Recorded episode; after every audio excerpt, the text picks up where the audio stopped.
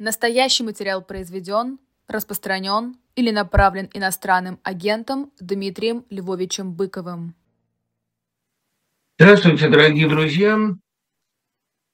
Очень много у нас сегодня интересных вопросов, но не на все я успею ответить, потому что я побольше времени решил уделить на лекцию о Шукшине, о котором вопросов больше всего. И это лишний раз доказывает, что все-таки какое-никакое чутье на актуальную литературу у меня сегодня есть. Та катастрофа, к которой мы сегодня пришли, катастрофа общенациональная, она в наибольшей степени предсказана Шукшиным. Когда меня спрашивают, можно ли согласиться с Пьецухом, который называл Шукшина последним великим русским писателем, во-первых, все-таки это оценка начала нулевых, и за это время многое произошло и сдвинулось. Я, тем не менее, могу сказать, что по масштабам проблемы, по масштабам трагизма, и просто по разнообразию и богатству дарования Шукшин, наверное, в своей генерации первый. А среди кинематографистов нет. Известна вот эта его пьяная стычка с Тарковским, когда Шукшин во время совместной выпивки, они были однокурсники, ромовцы, сказал: а все-таки, ребята, я вас всех оттесню, я буду первый. На что Тарковский миролюбиво сказал: Вась, да мы расступимся, проходи. Нет, мне так неинтересно, я хочу всех победить. Он, конечно, не победил всех в кинематографе и не претендовал на это. Хотя такие фильмы, как «Печки-лавочки», сделали бы честь, я думаю, любой кинематографии, и европейской, и американской. Удивительный трагефарс такой, из которого выросли потом все фильмы Меньшова. Но, во всяком случае, уж «Любовь и голуби» точно, и «Ширли Мырли» точно. Но в литературе, я думаю, во всяком случае, как новеллист, я думаю, он действительно первым вышел на самые масштабные проблемы. Другое дело, что он до него за 2, 3, 4 года эти проблемы поднимал, скажем, Борис Васильев, который, далеко не обладая художественной выразительностью Шукшина и, может быть, несколько перебирая по части патетики, эти проблемы поставил первым в «Ивановом катере», в «Не стреляйте в белых лебедей». А это же одновременно все происходило. Начало 70-х, когда гниение зашло чрезвычайно далеко, и разные авторы по-разному об этом заговорили. Это была очень гибельная среда для морали и политики, но очень креативная и очень живая для литературы. Мы обо всем этом сегодня поговорим. Но то, что место Шукшина в диагнозе русской катастрофы, русской национальной болезни было чрезвычайно значительным, я бы сказал, что это было одно из первых мест. Для меня это совершенно несомненно. При том, что он не входит в число моих любимых писателей. Мне Трифонов, Аксёнов, Гринштейн мне гораздо ближе. И ближе, и они мне просто больше нравятся. Мне приятнее их читать. Но и Шукшина читать увлекательно. И, конечно, жанр новеллы, который он во многом в одиночку возрождал в русской литературе, он им и держался.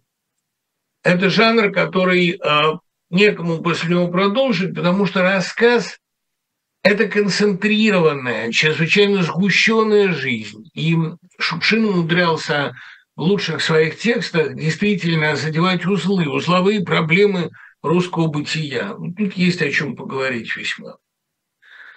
Мы много сегодня будем обсуждать литературу 70-х, именно потому что эта литература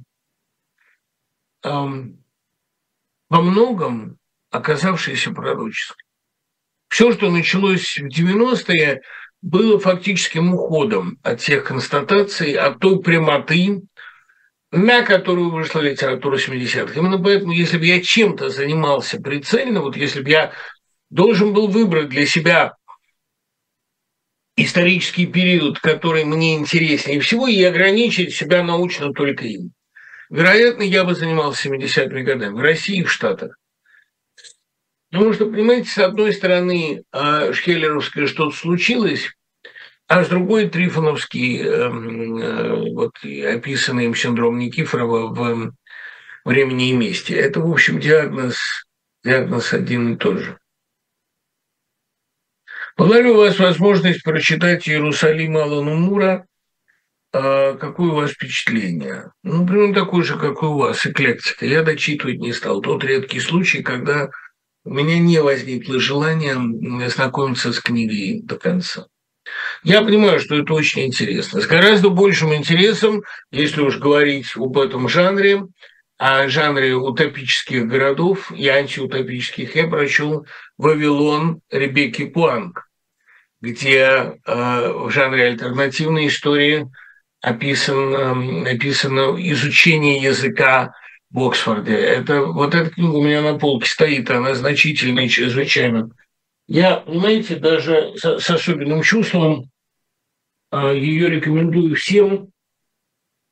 Я об этом уже говорил, кто вообще следит за сегодняшним развитием science-fiction во всем мире. И вот в то время, как Россия проводит фантастические фестивали на руинах Мариуполя или упражняется в боевой Z-фантастике, мировая фантастика движется вперед. И 27-летняя Ребекка Куанг написала роман о языке, о парадоксах языка. Роман, который, я думаю, в современной России не написать никому.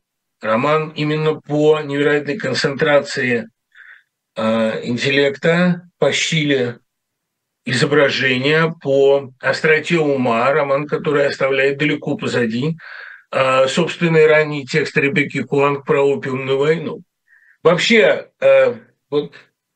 За этой девушкой надо наблюдать серьезно. Когда сейчас у нее вот в эти дни творческий вечер в Бостоне, я люто жалею, что не могу поехать. Потому что вот, мне кажется, мне было бы о чем с ней поговорить, но Бог даст, еще поговорим, потому что, в конце концов, мы занимаемся более или менее одним и тем же делом.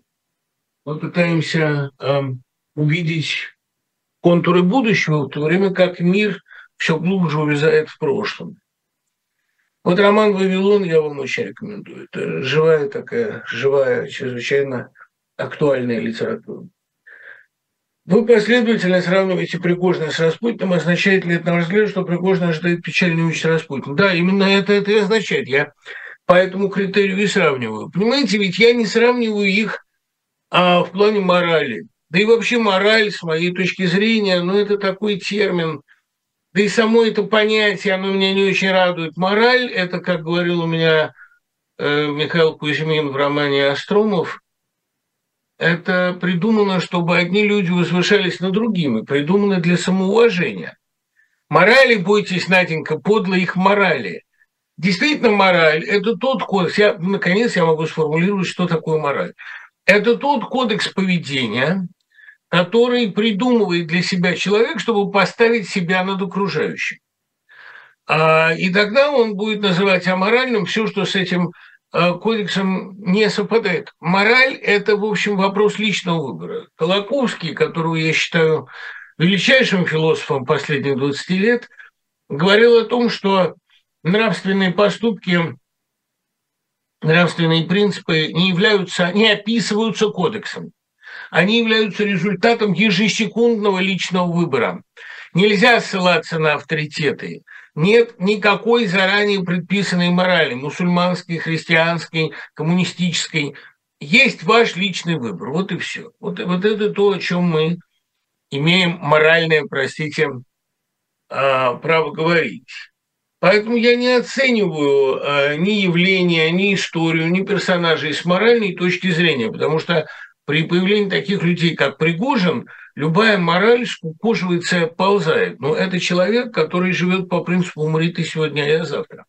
Я очень далек от того, чтобы человека, который гипотетически участвовал в отравлении некоторых оппозиционеров, а еще более гипотетически, но это доказано, создание огромной фабрики троллей. В общем, человек, который очень сильно... очень радикально испортил атмосферу в российском обществе, испортил ее и духовно, и интеллектуально, и как хотите. Вот я не очень далек от того, чтобы его любить, оправдывать и вообще ставить ему прижизненные памятники. Но нельзя не признать того, что он использовал главную находку Зеленского. Он создает нарративы, он действительно сделал свою деятельность политическую или военную, или какую угодно, объектом шоу. И он прежде всего, конечно, шоумен. Этот ресторатор готовит только острые блюда, перефразируя отзыв Радика о Сталине. Не уверен, что это отзыв Радика, но говорят. Так вот, мне кажется, что Пригожин – это персонаж, а не деятель, не актор, модное теперь слово. Он именно персонаж современной российской истории, очень противный персонаж. А вот мне пишет Галя Егорова, любимый мой астральный близнец, что Ребекка Куанг уже есть в украинских переводах. Да, есть, правильно. А вообще надо ее читать, ребята. Умная девушка, наша надежда. Возвращаясь к проблеме Пригожина. Распутин тоже человек, который не подлежит оценке ни в терминах моральных, то с моралью там все обстояло, даже с личной последовательностью ужасно, но и в терминах исторических, в терминах государственной пользы, вреда, и он оценке не подлежит никакой. Это совершенно явление за гранью добра и зла. А может быть, заслуга Ницше именно в том, что он первым обнаружил выход мира за границы добра и зла. И в генеалогии морали об этом довольно прозрачно сказал. Но как был Распутин представителем глубинного народа сектантов при дворе в Петербурге, так Пригожин представитель глубинного народа З. И он ведет себя, соответственно, ведет как их репрезентативный полномочный посол. Конечно, будущее его ужасно. И, конечно, ему надо опасаться ударов не со стороны Украины.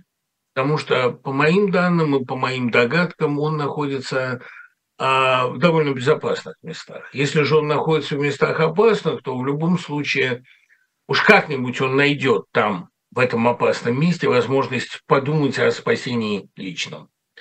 А вот опасность со стороны лукавых царедворцев, которые явно ревнуют и которые явно недовольны его ростом славы, да, она довольно велика, не говоря уже о том, что он совершил, на мой взгляд, самую опасную ошибку. Ну, я не берусь оценивать его стратегию, но в одном он, безусловно, подставился сильно. Он как бы намекнул на готовность своего участия, не скажу в президентских выборах, но в политической жизни. И здесь его на дальних подступах съедят.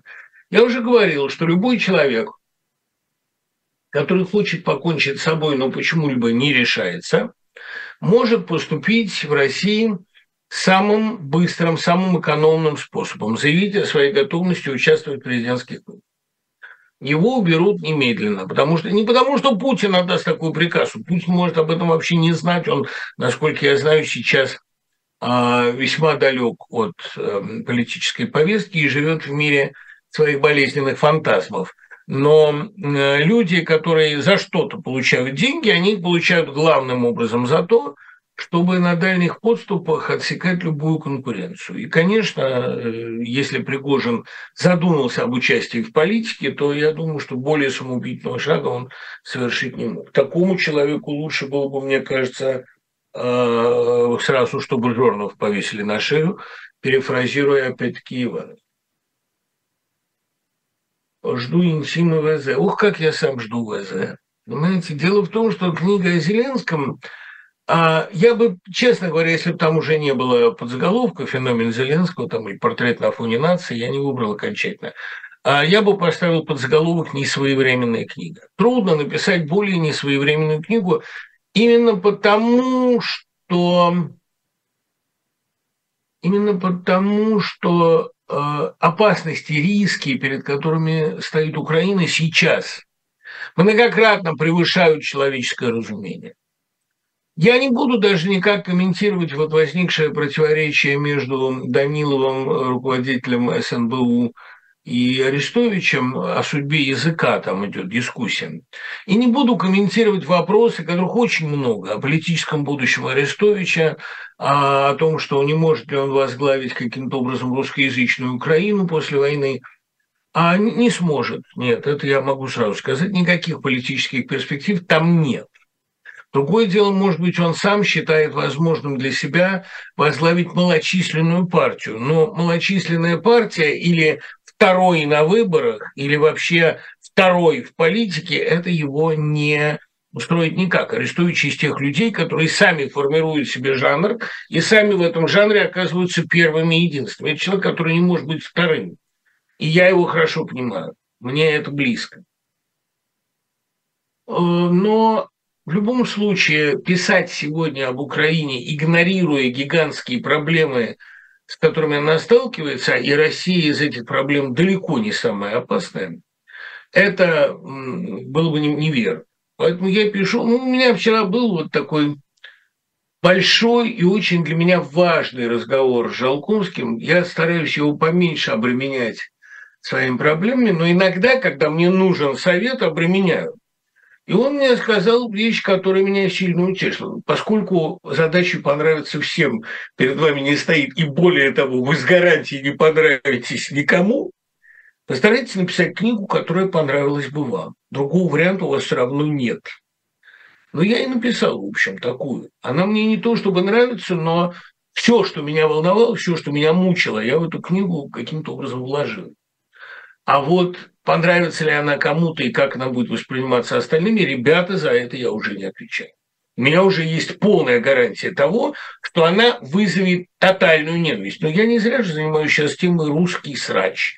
Потому что «русский срач», как мы вот с моими студентами, составляя этот сборник, пришли к выводу, но это не называется срач, сборник будет называться Russian Sraч, но сама по себе тема формулируется как русская журнальная и сетевая полемика, поэтика и прагматика.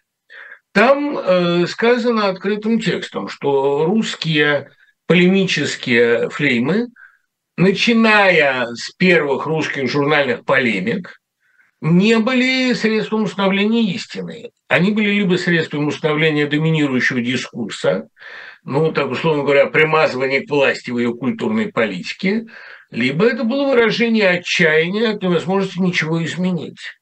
А в русской полемике не устанавливается истина, в русской полемике дают по морде и по башке, и чем сильнее, тем лучше. Это форма, ну, как гражданская война, понимаете, как вот говорят, гражданская война в Штатах привела к отмене рабства. А гражданская война в России ни к чему не привела. Гражданская война в России – это выражение отчаяния от того, что революция оказалась бесполезной. Это выражение смуты. Это любая полемика в России строится по одной и той же схеме. Когда водка кончается в очереди на двух наших там героев, на двух героях анекдот, и один другому немедленно заезжает в рыло. За что, Вася? А что делать, Петя? Делать-то что?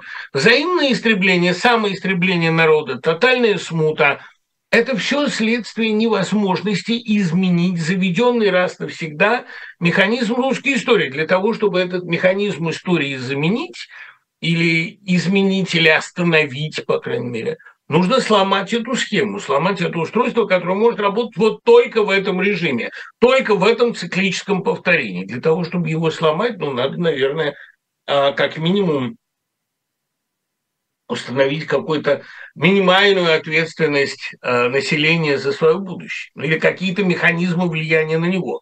А пока в России есть пирамида власти и стенающий под нею абсолютно пассивный народ, этот народ так и будет выяснять отношения, и никакая полемика ни к чему не будет приводить. Именно поэтому у нас нет и давно не было систематического осмысления российской государственной жизни. Она превращается всегда, любая дискуссия, в избиение условных врагов народа и, в конце концов, выяснение, кто еврей. А до этого никакой полемики и никакого осмысленного спора, ни сетевого, ни журнального, ни публичного, России быть не может. Самый наглядный российский спор – это дискуссия «Классика и мы» в ЦДЛе в 1978-м, дай бог памяти, году, или 1979-м, которая закончилась фактически дракой на тему, опять-таки, кто еврей. Потому что любой вопрос немедленно сводится к полемике архаистов и новаторов, государственников и западников, ну и в конечном счете антисемитов и семитов. Это, помните, как в кафе сидел один семит и жрал что подороже, туда зашел антисемит и дал ему пороже, как было у Аксёнова. Там при постановке семита заменили на фашист. Да, веселая история, конечно. Это я к тому, что написать сейчас или вообще осмысленно высказаться в сегодняшней России, не вызвав срач, я думаю, невозможно, я думаю, бессмысленно, я думаю, не надо и пытаться. Потому что цель любой дискуссии – это выпуск пара. Ну и сидят люди, ничего не могут сделать. Их страну, их культуру загнали в глубочайшую яму. Полный тупик, причем никакой надежды на то, что мир поможет нам восстановиться, нету. Весь мир чурается и отворачивается в ужасе. Причем не только от участников происходящего, но и от тех, кому повезло разговаривать на русском языке. В этой ситуации, какой вы хотите осознанной дискуссии, в этой ситуации единственное возможное – это вопль отчаяния, сплошное бесконечное «ры», которое мы наблюдаем сегодня в любом русском споре. А книгу я написал, наверное, для того, чтобы с собой разобраться, а не с Зеленским. Хотя меня очень интересует феномен Зеленского. А как минимум два его поступка. Его отказ эвакуироваться и его выход из переговоров после Бучи. Это два решительных мужских, рыцарских, великих жеста, когда он понял, что договариваться ни с кем и не о чем. А вот третий будет, когда он сумеет провести страну, если сумеет, провести страну между, так сказать, сциллой национализма и харибдой компромисса. Я надеюсь, что ему это удастся. Удастся только на его личное. Я думаю, что вот это в книге есть. Я думаю, что главное достижение Зеленского – это его личная человеческая харизма, его личная человечность, в присутствии которой как-то не хочется заниматься наглым и бессмысленным и бесстыдным самоутверждением.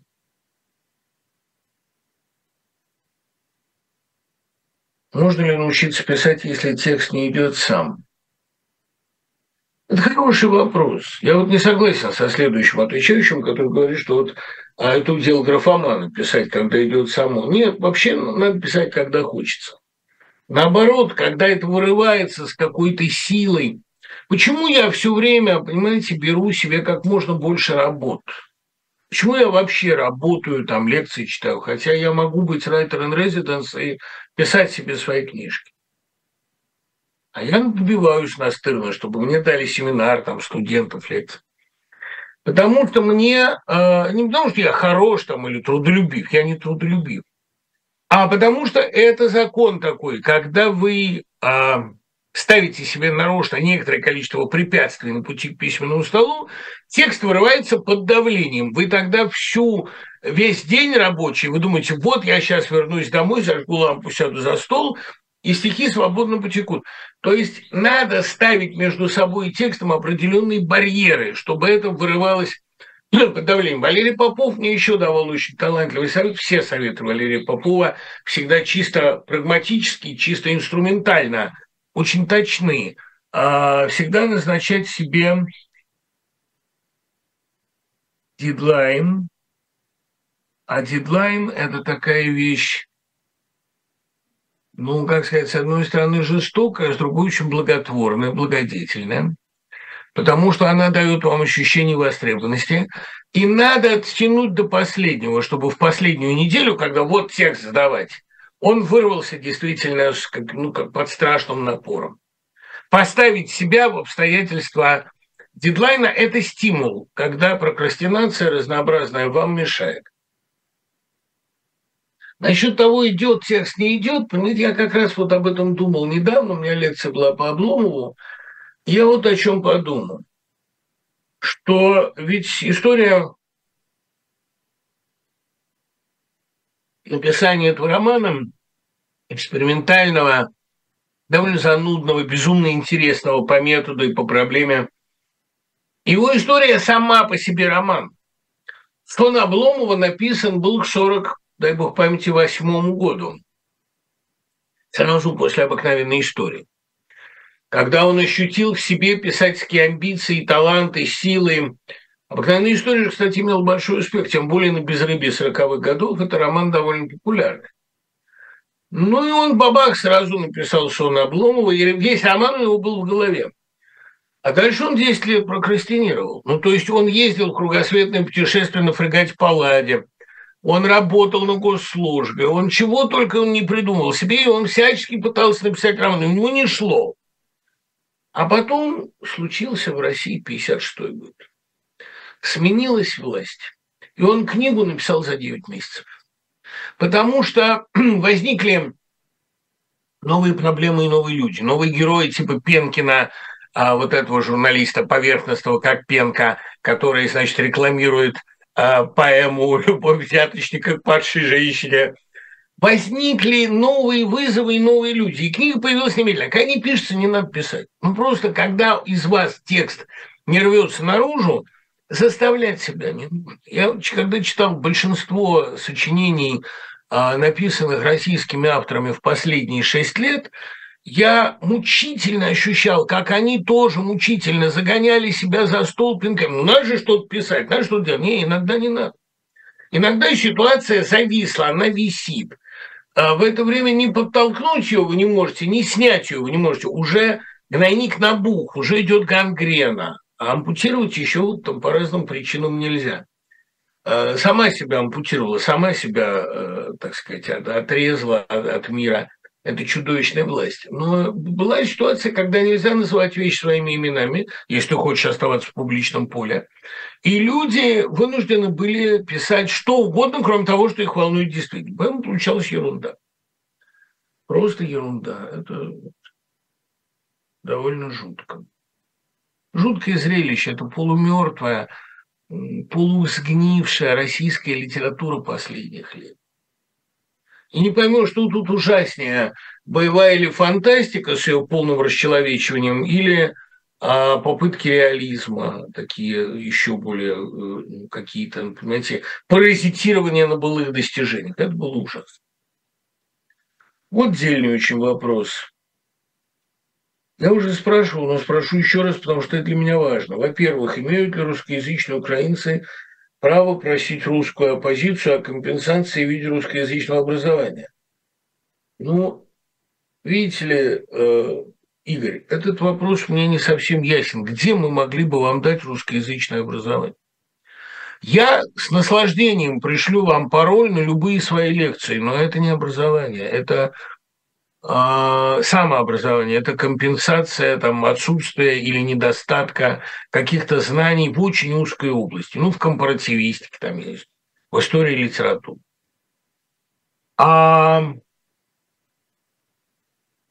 Соответственно, в современной России получать образование, но это значит с гарантией получать плохо упакованную пропаганду в оболочке академического образования, совершенно никуда не годящегося сейчас.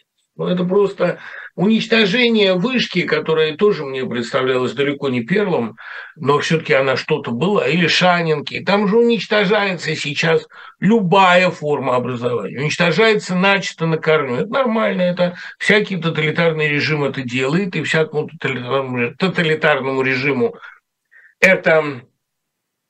органично и врожденно, ну, согласитесь, какая власть, особенно посягающая на абсолютность, какая власть будет заниматься просвещением народа? Ну, это пилить сук, на котором висишь. Поэтому никакого образования в современной России я вам предложить не могу.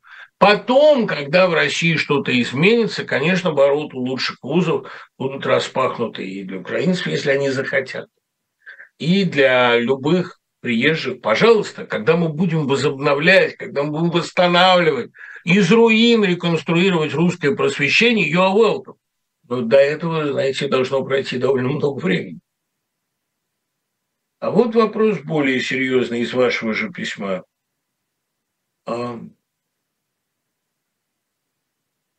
Если бы вы были украинским студентом, не глупым, но не выдающимся, который понимает, что в полной мере он может реализоваться только на русском языке и видит, что в Украине у русскоязычных отсутствует какое-либо будущее. Кому бы обратились за помощью? Понимаете, насчет того, что в Украине у русскоязычных отсутствует будущее, я не стал бы говорить. Язык никуда не денется. И попытки заговорить на другом языке или попытки полностью перейти на украинский – это естественно, это нормально, но я не думаю, что можно полностью вот так раз и навсегда избавиться от русского языка, особенно в Украине, после все-таки столь долгого соседства. Я думаю, что у русскоязычных в Украине есть и будущее, и литература, и политические представители, которые будут появляться неизбежно. То есть отъезд не единственная перспектива. Если Украина захочет стать моноязычной, если она захочет полностью избавиться от носителей русского языка, это, вероятно, худший вариант развития событий, именно потому, что любое будущее, любое развитие предполагает усложнение, а не упрощение, развитие, а не редукцию. Пусть там будет много языков, пусть на этих языках говорит много людей. Знаете, любая борьба с языком – дело довольно безнадежное. И я понимаю, как трудно сейчас об этом говорить. Особенно, когда глава СМБУ говорит, что после всех травм, которые нанесла Украине война, защищать здесь русский язык может только предатель. Я много раз предсказывал Арестовичу, да он это знает, и сам прекрасно, мы об этом говорили, что упрек в предательстве будет еще самым мягким из тех, которые ему предстоит услышать. Я подозреваю, что и дело кончится тем, что Зеленского внесут в списки миротворцев. И это будет достойным завершением достойной карьеры. Но со своей стороны я не стал бы вот так однозначно говорить, что для русского языка в Украине наступают самые черные последние времена. Многие украинские авторы пишут по-русски и не перестают от этого быть украинскими. Больше вам скажу.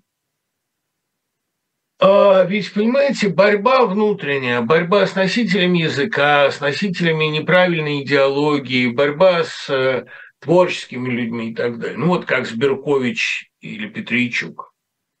Это же признак поражения. Это люди борются тогда, когда, ну, борются с инакомыслием, например, когда они не чувствуют у себя ни правоты, морали, ни мысли никакой.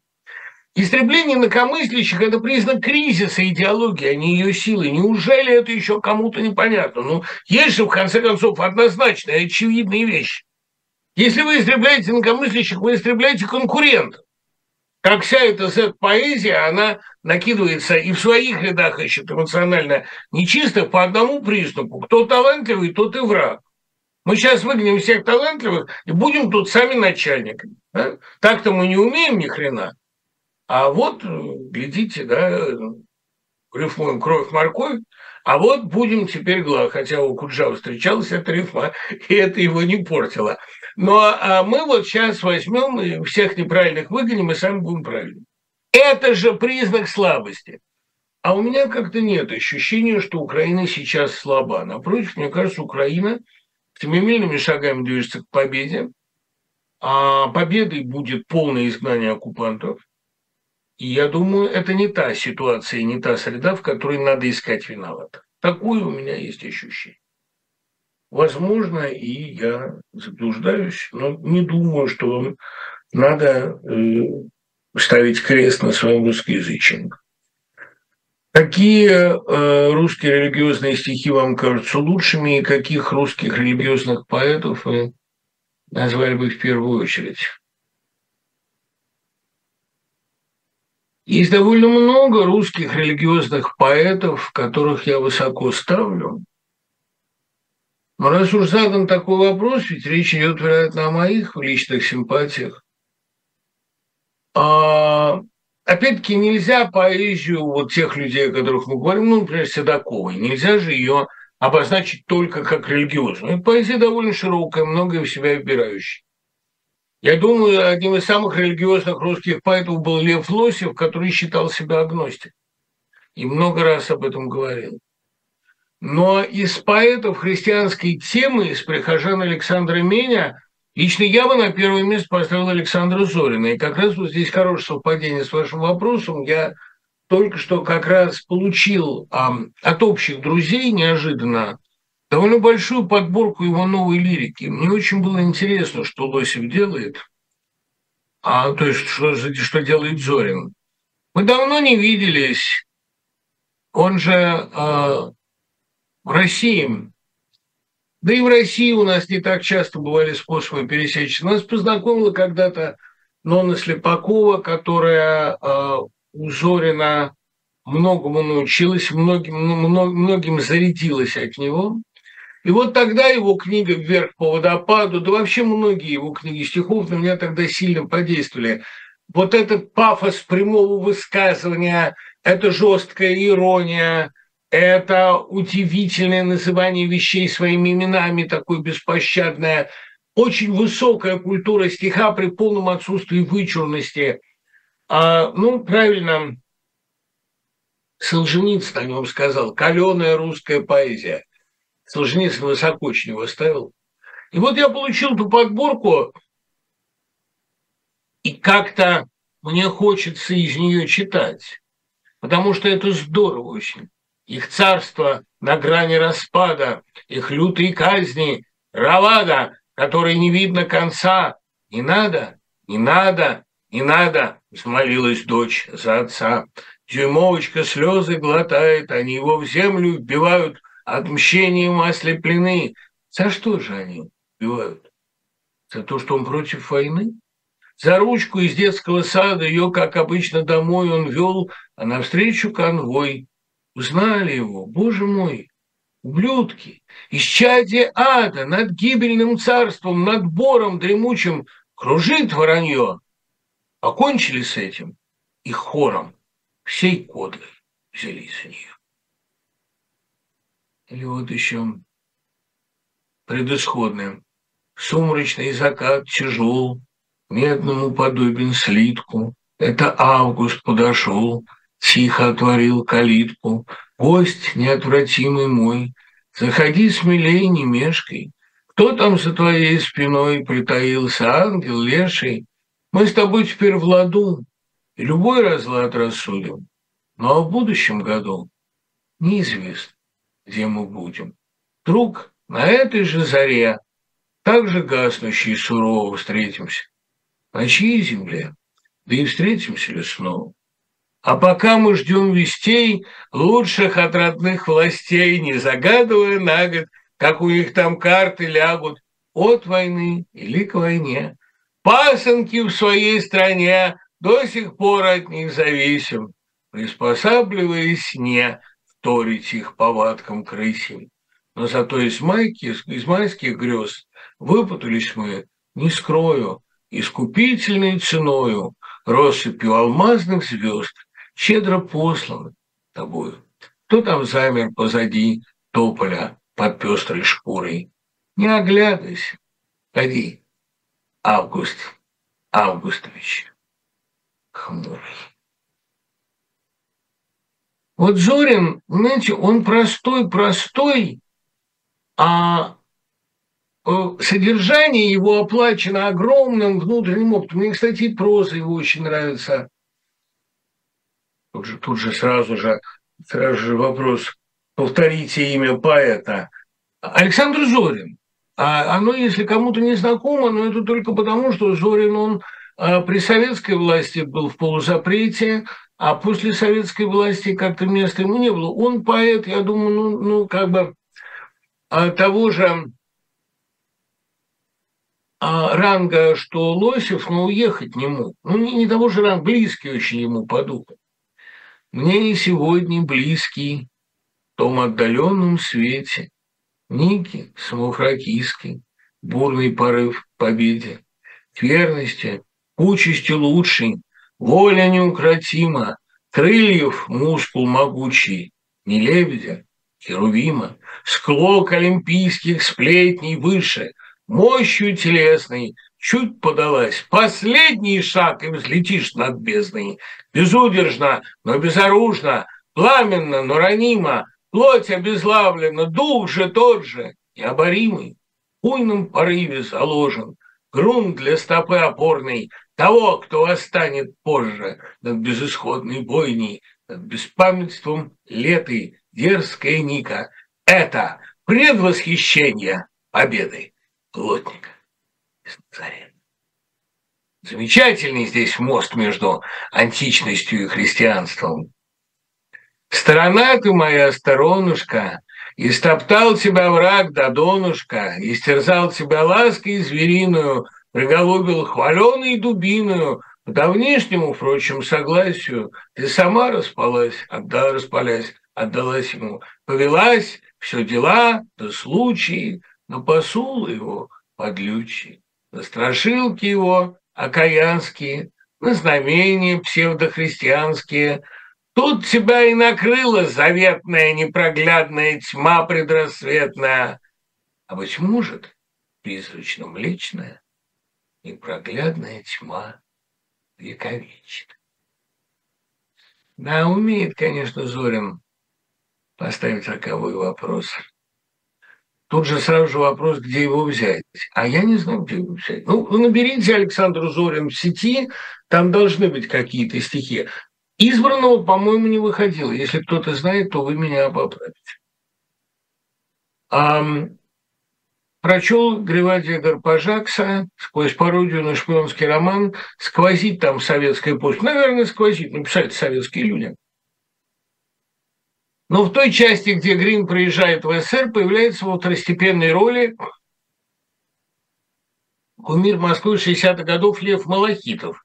Понятно, что он появляется, чтобы умереть в рандеву и ожить в ожоге, но ожил ли, и не было ли 68-й год точки невозврата.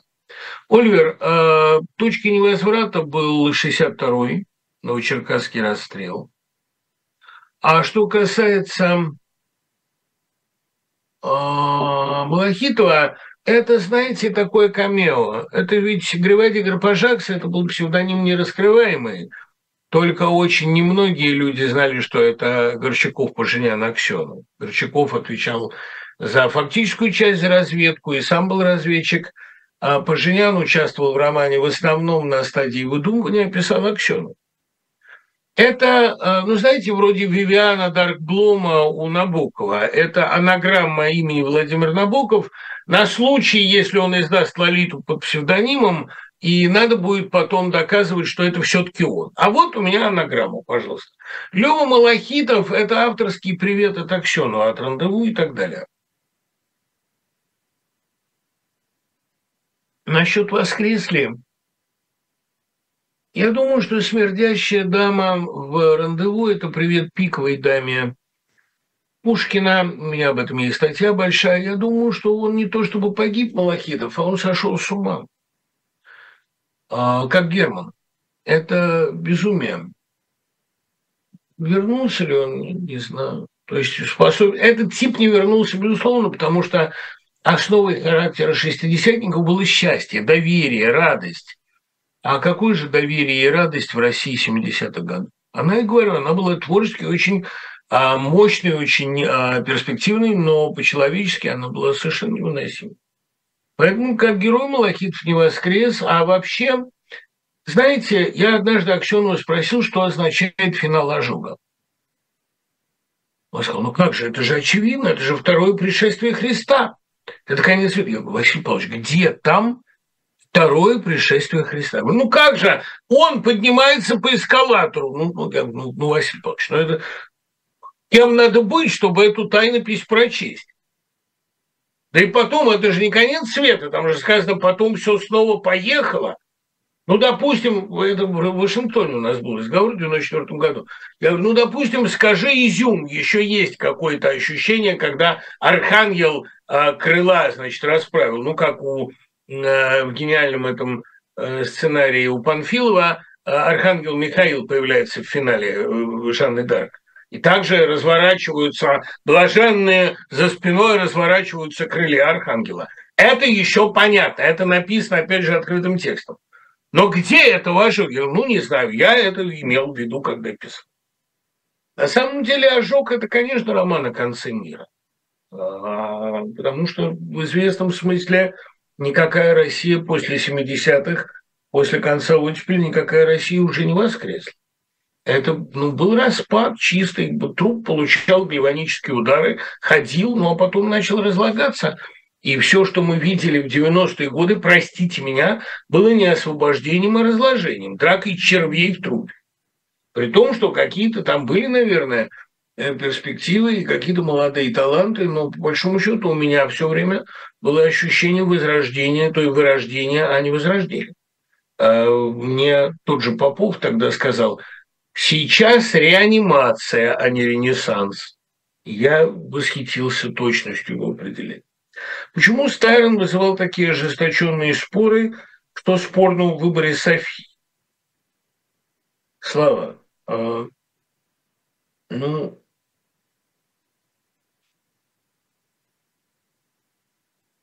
это вообще вопрос, так, как говорил Солженицын, разговорный, то есть не Солженицын, как говорил Житинский, разговор не на одну ночь, а не на одну попойку. Это огромная тема, и Стайрон один из моих любимых писателей, один из самых сложных и неоднозначных и противоречивых американских авторов. Я выбор Софи, кстати, недавно на книжном развале купил, просто потому что, ну не потому, что мне вот эта книга необходима, а потому что мне хочется иметь ее на полке, потому что она мое воспоминание о некоторых прекрасных и полезных и удивительных людях, с которыми я общался и разговаривал тогда.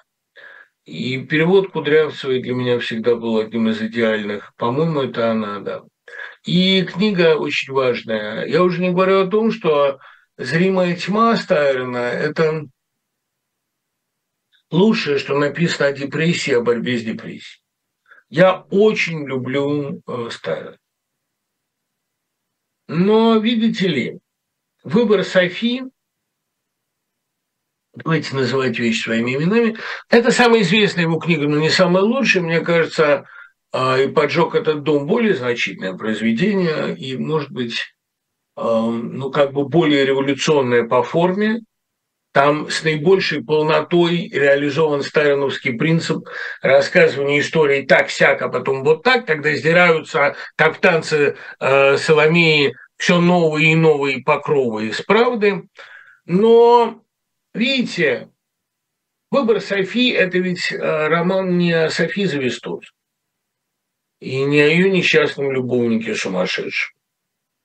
Это роман, даже не роман воспитания, не роман становления главного героя. И уж, конечно, это роман не о том, как Софи пришлось в лагере делать выбор между своими детьми. Это страшная, конечно, проблема и страшная история. Но она, будучи основой сюжета, она не является основой проблематики романа. А что является основой? Это тайная мысль, тайная, но подспудная, но, в общем, явно выраженная все-таки. Мысль Стайрона о том, что после Второй мировой войны жизнь невозможна, что человечество достигло некоего уровня, на котором оно уничтожило себя в прежнем виде, что жить после 20 века как будто ничего не было нельзя. И после Второй мировой войны ни Софи, ни главный герой, вот этот мальчик, сочиняющий романы тайно, ни все обитатели Нью-Йорка, они не вернутся, они не могут жить дальше. Софи погибла, это понятно. Софи кончает собой естественным путем, потому что ну, это естественное развитие истории, для нее будущего нет. Но сама финальная сцена, когда он просыпается на пляже и видит над собой светлую утреннюю звезду, некоторые люди это толковали как оптимизм, это как начало чего-то. Ну, нет, ну о чем? Люцифер, носитель света, ангел утренней звезды. Вспомните и Щербакова, который, кстати, высоко ценит эту книгу. Это именно, понимаете, это звезда холодная, звезда безразличная, и она не помнит ничего. Вот звезды могут ничего не помнить, а люди, они не могут это пережить. «Выбор Софии» – это роман, знаменовавший собой глубочайшую депрессию. И вы знаете, Стайрон, написав книгу, впал в долгий творческий ступор.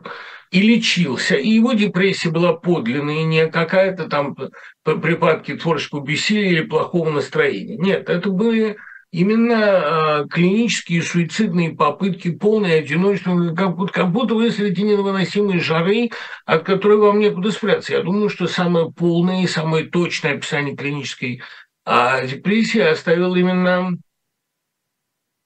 Стайрон.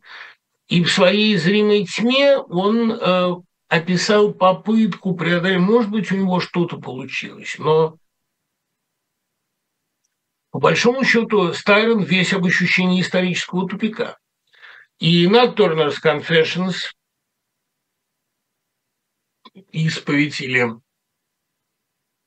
признание Ната Тернера, это довольно сильная, на мой взгляд, книга о том же самом, только там это после гражданской войны, которая не сняла тоже ни одного противоречия.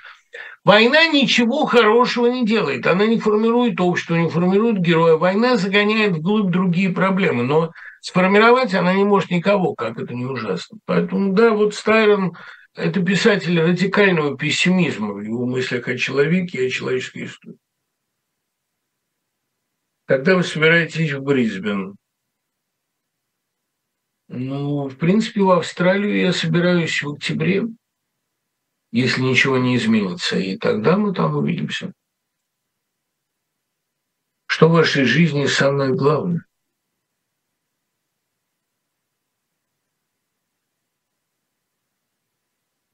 В моей жизни самое главное то, от чего я завишу, это жена и сын. Это главные люди в моей жизни. Так случилось, что практически все остальное отсеялось.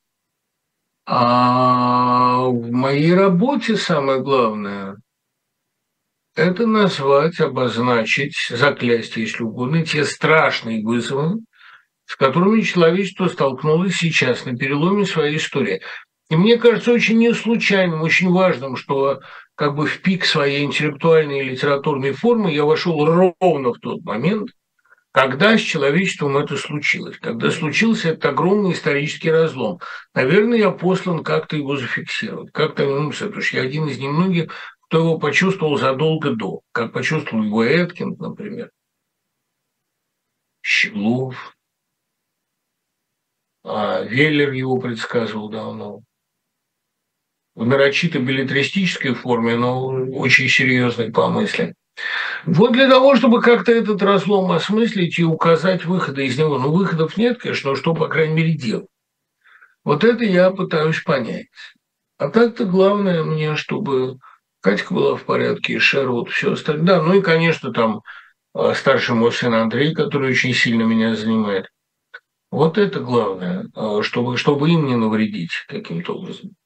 А по возможности, может быть, и принести некоторую радость. Дело в том, что я не очень высоко сейчас ценю литературу, потому что литература сейчас обнулилась. Она обнулилась в том смысле, в каком, понимаете, поэтика поздневизантийской прозы обнулилась в середине второго тысячелетия христианства. Но она, может быть, и была прекрасна, но она интересна специалистам.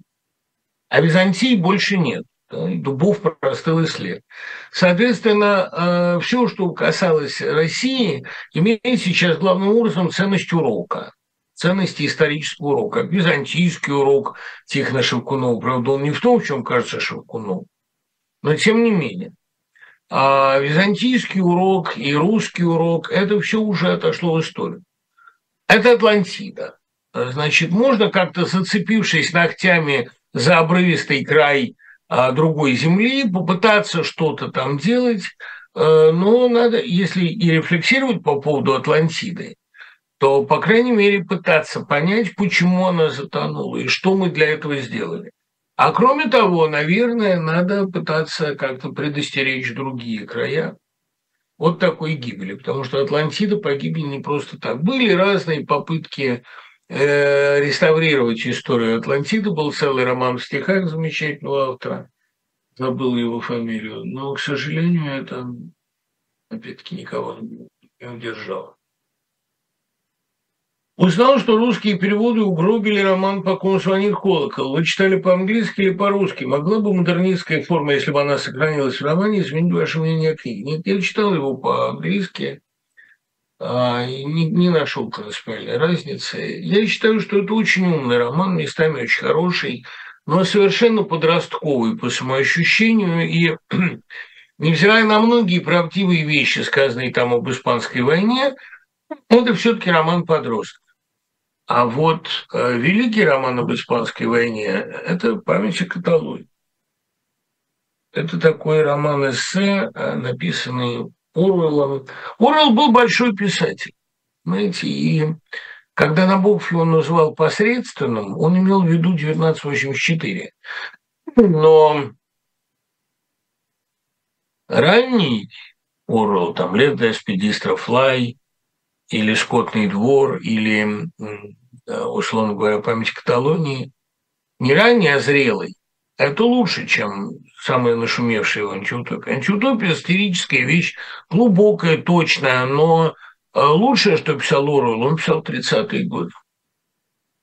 Мне так кажется. А Хемингуэй, ну что говорить, да, это роман, который вошел в историю, роман, который много значит, роман, который во многом обеспечил ему Нобеля задолго до «Старика и моря», но все-таки это роман подростка, который не может не любоваться собой и для которого до сих пор, так сказать, фаллический смысл оружия играет огромную роль. Не создать ли толковые слова русского языка 21 века? Написан, множество раз написан. Описана и Изопова речь в русской культуре, и гениальная книга того же Лосева о пользе цензуры, которая описывает подробно, каким образом русский язык обходит опасные места, обтекает, огибает их. Все это многократно написано. Я небольшой любитель Изопова языка. Вот Александр Миндадзе, которого я чрезвычайно высоко ценю не только как драматурга, но как писателя и как режиссера, он сказал, что, конечно, цензура в 70-е годы, особенно в кино, сыграла огромную роль в формировании языка и жанра притчи. Но у притчи, добавлю я свои границы, притча умозрительна, притча лишена радости и узнавания. Ну, в общем, если это притча того уровня, как «Убить дракона» Захарова или как «Сам дракон» Шварца, ради бога. Но ведь очень многие притчи этого не выдержали испытания временем. Абдрашитова и Миндадзе как раз всегда помогала их социальная конкретика, которую у них вымарывали, но она оставалась. А самые умозрительные их истории, например, такие как «Слуга» или «Плюмбум», мне кажется, не принадлежат к их шедевру. Хотя там очень многое точно и очень многое предсказано. А вот гениальная вещь – это «Охот на лис». Ну, много других. Я просто за то, чтобы Изопов язык не формировал соответствующие жанры и мировоззрения. Это все равно, к сожалению, это приспособление непобедимо, временно непобедимо. Собираетесь ли вы в Тбилиси? Я буду в Тбилиси обязательно в конце года, надеюсь, во всяком случае. Почему братья Вайнеры больше не использовали Глеба Жиглова, если еще такие примеры у других целей? Но Шарапова-то они использовали. Смотрите, главный герой эры милосердия не Жиглов. Жиглов – второстепенный персонаж, неприятный, очень молодой, ему там чуть за 20, 25. В нем нет ни этой ауры из бывших, которую придал Высоцкий, ни сложности, глубины и разнообразного таланта Высоцкого. Представить себе вайнеровского Жиглова, который сел к роялю, совершенно невозможно. Это вообще Высоцкий сделал этого персонажа на свою голову и придал ему той моральной правоты, которой у персонажа Вайнеров нет абсолютно, плоского. И он очень неприятный герой, потому что он все время попрекает Шарапова, вот пока ты там, значит, на фронте, мы тут жизнью рисковали. Да я, знаешь, вообще тоже не прохлаждался. «Эра милосердия» – это очень хороший роман, сильный, именно поэтому он цензуру проходил с большим трудом. Там очень много великих догадок. Вообще Вайнеры были сильные писатели, не зря Стругацкие мечтали написать как-нибудь роман в 4 руки, и это был бы мега-бестселлер, но тогда вот Аркадий Стругацкий сказал, что, кажется, фантастика вредит детективу. В детективе строгая схема, а фантастике возможно все. Они собирались в ЦДЛе вчетвером, обсуждали это, но как-то далеко не пошло. Или не вчетвером, там с Аркадием. Но и у них, кстати, в общем, и расклад был примерно такой же. Братья Вайнеры, один брат постарше и поопытнее, второй помладше и, так сказать, поязвительнее. Я обоих Вайнеров знал, а с Георгием Вайнером даже работал в «Новом русском слое», в русском его отделении, в московском.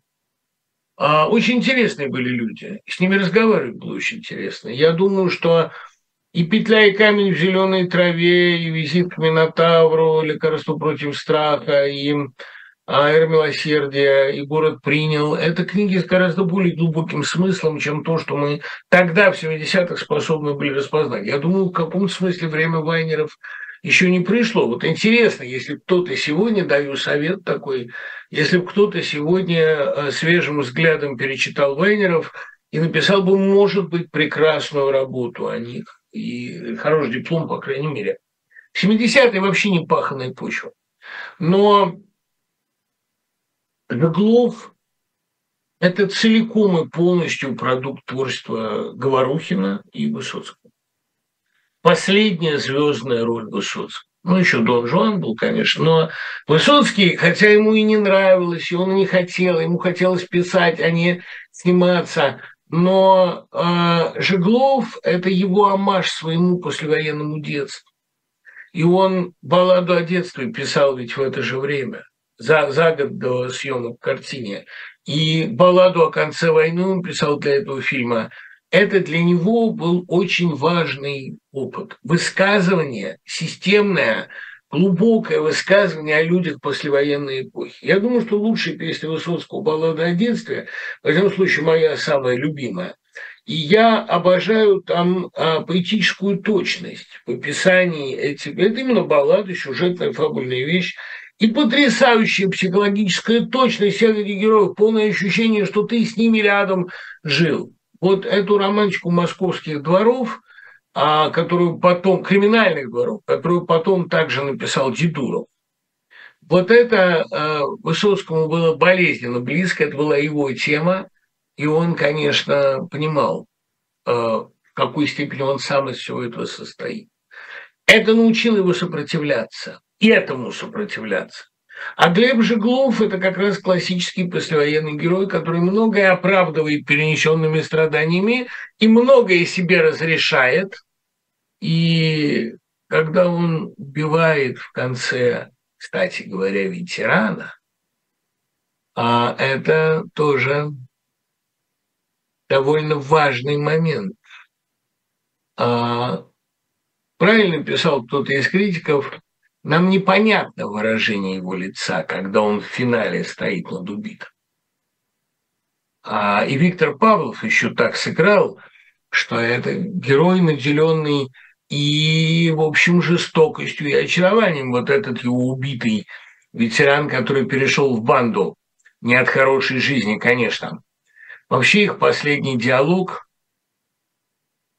здорово сделал. Но в отличие от многих, я не считаю, что Конкин плохо сыграл. Он сыграл другое, сыграл не то, что написано у Вайнеров. Понимаете, вот тот, который у Вайнеров, Шарапов, это человек, прошедший огни и воды. Это не мальчик, у которого на лбу написано 10 классов, это тоже опытный убийца, хладнокровный. Ну, правда, убийца, понятное дело, там, силы добра, все дела, но это человек, который умеет не просто за себя постоять. Это человек, который умеет принять жестокое решение. Так было, по крайней мере, в книге. Вообще в книге Шарапов интереснее Жиглова. Там Жиглов, ну, что такое там Жиглов? Это приблотненный, вот из тех следователей, которые в скором времени наводнили силовые структуры. Циник, для которого ничего святого нет. Шарапов более интересный. Он появляется у них во многих текстах.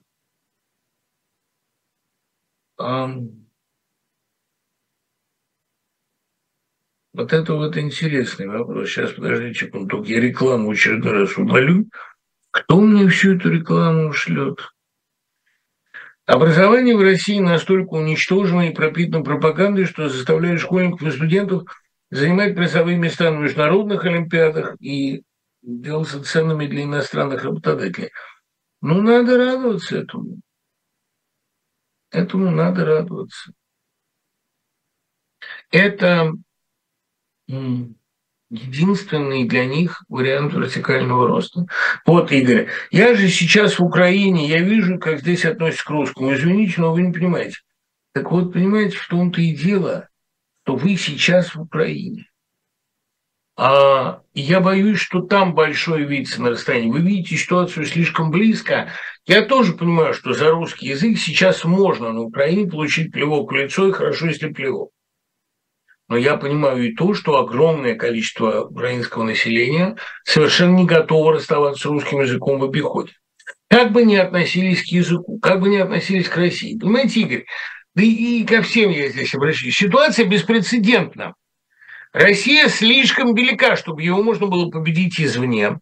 Слишком велика, чтобы выработать для нее план Маршалла.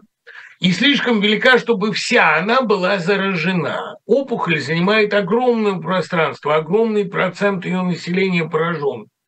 Но Россия в целом, ее невозможно вырезать из человечества, ее невозможно похоронить, невозможно заканцелить культуру такого масштаба. Это просто количественный фактор. Это, я же говорю, не о том речь, что я наделяю Россию каким-то сакральным значением. Но это первый случай в истории человечества, когда шестая часть его территории заражена фашизмом.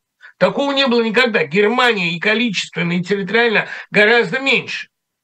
Можно было залить бетоном там и заканчивать вчистую культуру германского фашизма.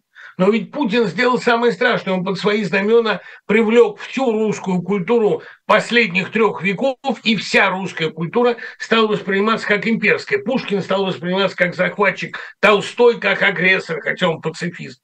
Это страшное дело, но ликвидации одного маленького безумного режима и безумного человечка невозможно эту ситуацию отыграть. Поэтому до некоторой степени мы действительно сегодня перед неразрешимой ситуацией. Ну как вот всю Россию вырезать по карте и вырезать из мира? Это невозможно. Значит, надо будет как-то отделять зерна от плевел. И я сильно подозреваю, ну они и самоуничтожатся, конечно.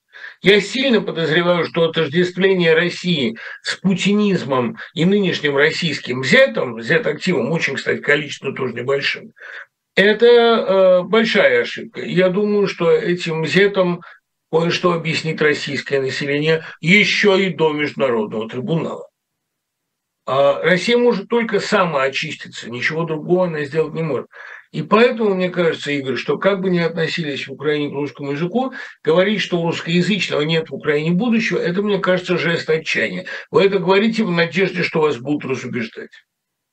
Хотя я вполне допускаю и такое развитие событий, допускаю, безусловно, при котором русский язык на Украине будет не просто не поддерживаем, а полностью запрещен.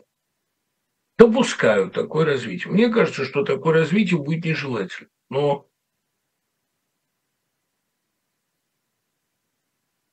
unwillingly, как это по-английски мягче называется, ну,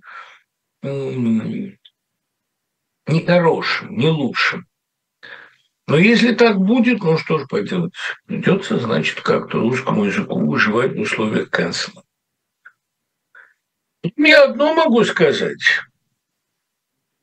Если вы приедете в Штаты учиться и работать, я гарантирую вам помощь в трудоустройстве и в устройстве, я не знаю, в ВУЗ и доступ к образованию, так у вас есть, вы можете приехать, и сейчас украинским студентам очень рады, но вы же не собираетесь пока, как я понял, уезжать.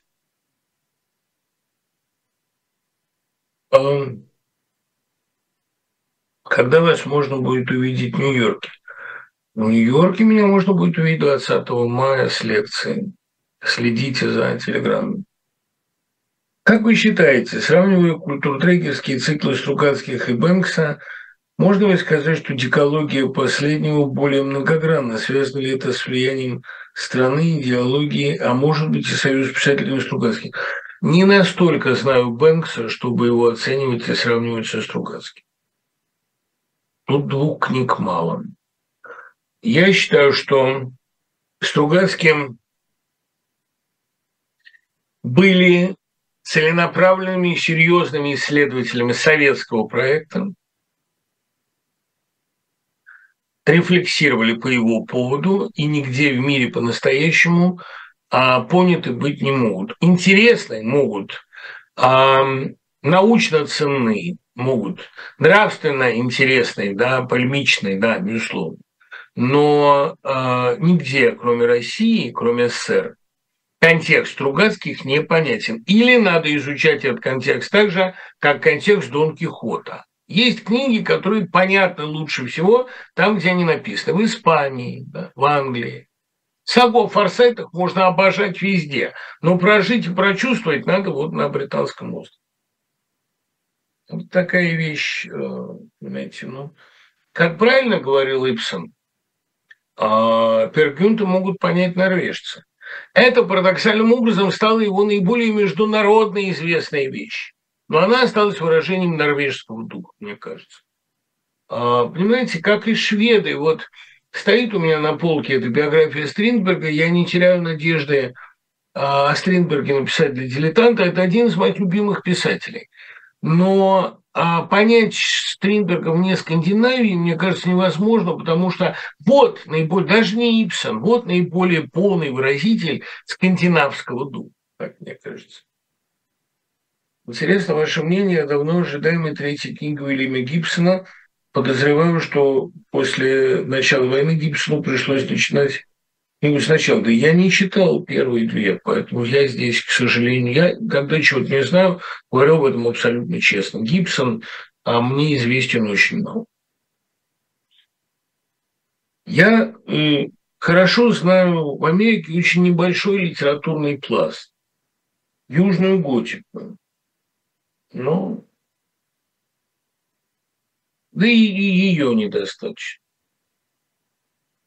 Сейчас вот я открыл для себя Уиллу Кейсер, нового для меня автора, которого мне посоветовал Марк Данилевский.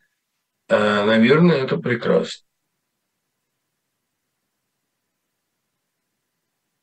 Реинкарнации каких, по вашему мнению, писателей являются Булгаков и Набоков? Набоков, по-моему, абсолютно прямое продолжение Тургенева, и именно поэтому сам он его несколько недооценивал, но в нем очень узнается, конечно, Тургенев. Просто Тургенева читают, изучают недостаточно глубоко, но, конечно, тургеневская проблематика, тургеневское отношение к миру, тургеневское, значит, отсутствие интереса к Востоку и глубокая любовь к Западу, это, мне кажется, Набокову очень присуще. Особенно мотивы двойничества и сам мотив вот такой бабочкообразной симметрии. У Набокова большинство его текстов поздних – это возвращение к ранним и их реинтерпретации. Ну, «Дары ада», например. А вот точно так же у Тургенева почти все тексты двойчатки. Ну, там, скажем, «Отцы и дети», рассказ отца Алексея и так далее. То есть, иными словами, взгляд бесконечно любящего, но недалекого представителя отцовского поколения на мучающегося и гибнущего сына. Евгений Базаров и сын, по-моему, Аркадий, там он, надо уточнить, из рассказа отца Алексея, это в сущности одно и то же их пытались спасти любовью. Вообще Тургенева очень развита эта замечательная тема двойничества, двойчаток. А вот Катька принесла, прибыл мне роскошный подарок. У меня был собран весь кунищик, не хватало одного романа. Теперь у меня есть все. Симпинский аффер. Его ранняя книга, которая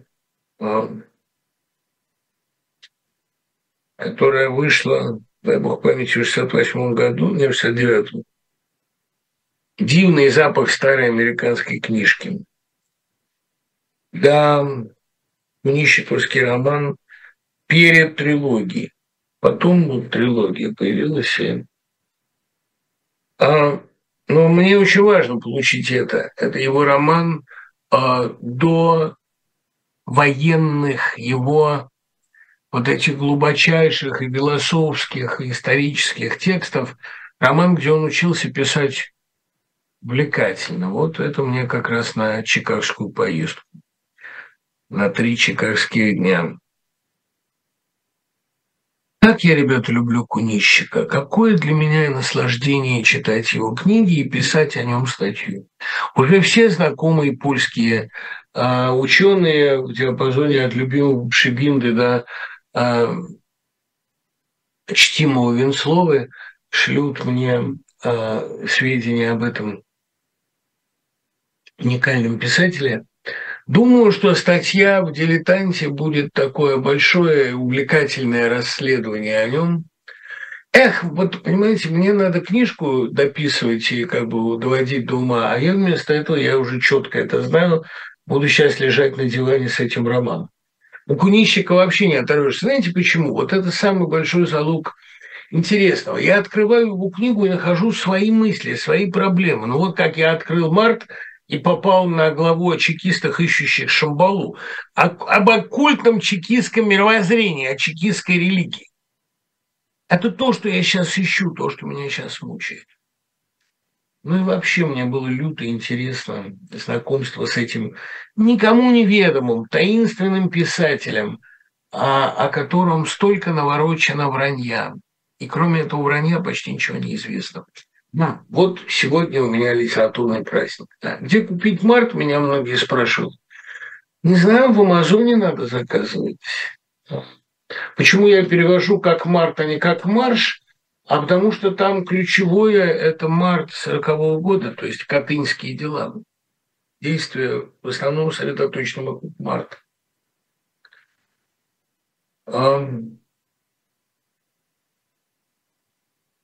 Благодаря вам открыл Боланью. Вопрос 2666 по размерам взятой автором задачи. Есть ли в современной прозе что-то похожее по масштабу замысла и написанное не хуже?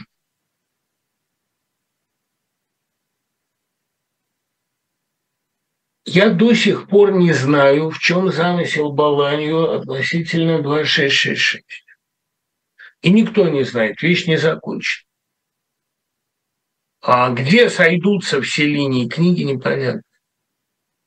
Я думаю, что 2666 – это такой новый образ мира, новая картина мира, предельно тревожная, полная жестокости, фемицида, заговоров, отчаяния, напряжения.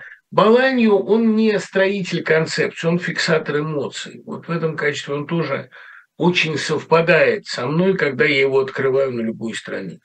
Мы можем с вами даже сейчас провести эксперимент. Вот у меня, честно говоря, я не делал закладок, я не готовил специально. Давайте снимем с полки любой сборник рассказов Боланью, методом тыка откроем и посмотрим, на чем откроется. Это же всегда такой момент совпадений довольно причудливых и в каком-то смысле всегда непредсказуемых. Вопрос в том, где у меня Боланью, потому что у меня же, как вы понимаете, на этих полках довольно широко орудует Бэкс. А он не всегда ставит на место. А может быть, я не всегда на место ставлю. Но просто это было бы любопытно поэкспериментировать, поискать и упереться вот ровно в тот фрагмент, ровно в ту страницу, о которой думаешь сейчас, которая вот как-то соответствует тайным твоим намерениям. Нет, здесь я сейчас Боланью не найду. Мы можем с Кунищиком проделать этот же эксперимент, потому что вот возьмем новую книгу, ее я еще точно не держал в руках, дело Семпинского. Я открою, на чем попало.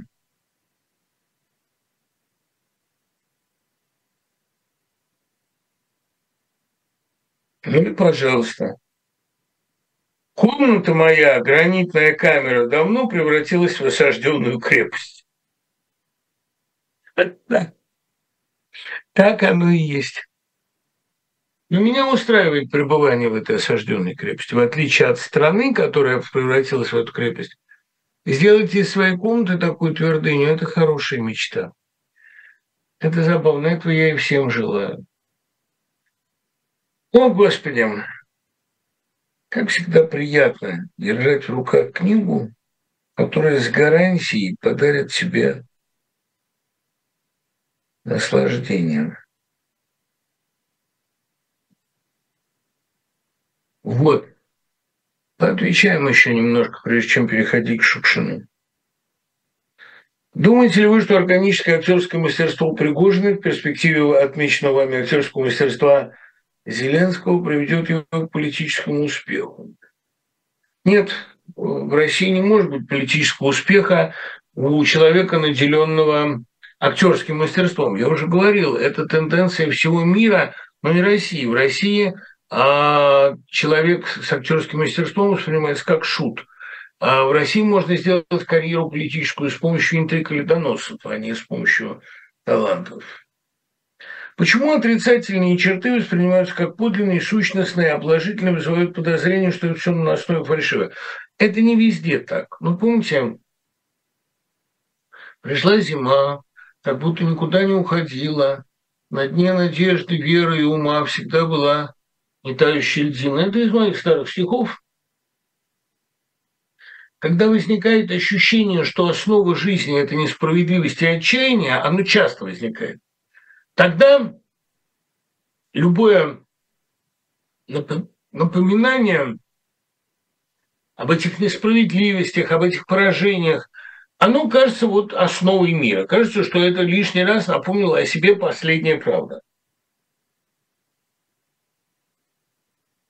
Ведь, понимаете, плохому о себе мы тоже верим охотнее. Ну вот скажут там что-то хорошее, мы думаем, это операция, это хорошие отношения. А плохому о себе мы верим с наслаждением. Но это ошибка, это глупость.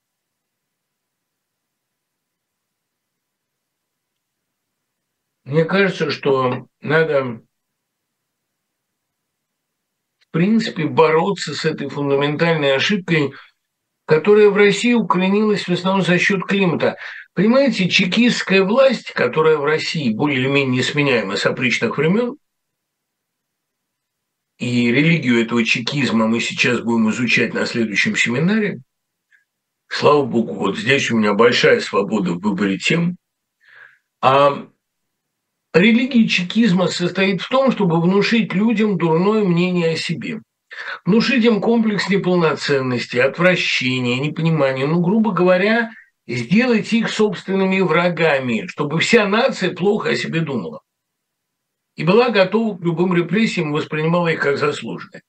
Это основа русского мировоззрения, потому что вот это самомучительство, самоуговнение по точному термину Никиты Львовича Елисеева, такое состояние похмельного стыда. Ты ничего не сделал, но чувствуешь себя так, как будто ты страшно виноват. Перед людьми, перед Богом, перед собой ужасное ощущение. Для меня, во всяком случае, есть одно святое правило. Если вы начинаете работать в трудном классе, первое, что вы должны сделать, внушить этому классу завышенное, позитивное, уважительное мнение о себе и своих способностях. А люди, которые думают о себе дурно, они не имеют стимула к историческому усилию, к преодолению замкнутого круга. Ну, вообще они ни к чему стимула не имеют. Поэтому первое, с чего надо начинать, это внушить людям более лестные представления о себе. Не потому, что они могут всех убить, как пытаются внушить сейчас зеты, а потому, что они достойны счастья. Вот это, мне кажется, главное. Каким образом, сразу же вопрос, каким образом можно посетить ваш семинар «Религии, мировоззрения и чекизма и российский государственный оккультизм»? Ну как? Присоединиться к Zoom, например, Я же буду читать в Свободном университете, там и в ОСУНе. Можно. Это, опять-таки, не моя идея. Это большинством голосов студенты выбрали. Я стараюсь всегда опираться на выбор студентов. Ну вот у нас в финал вышли две темы. Садомазохизм как национальная идея, русская эротика. И вот русский оккультизм. И то, и другое вызвало довольно большой интерес. Очень хотелось бы почитать полностью книгу о Гарри Поттере 8-ю. Ну, да, будет. Глава из нее есть в большинстве. Ваша книга «Большинство» производит очень тревожное впечатление. Такое чувство, что у вас ад внутри. Нет, Кать, но ад у меня снаружи. Ну, и опять-таки здесь я...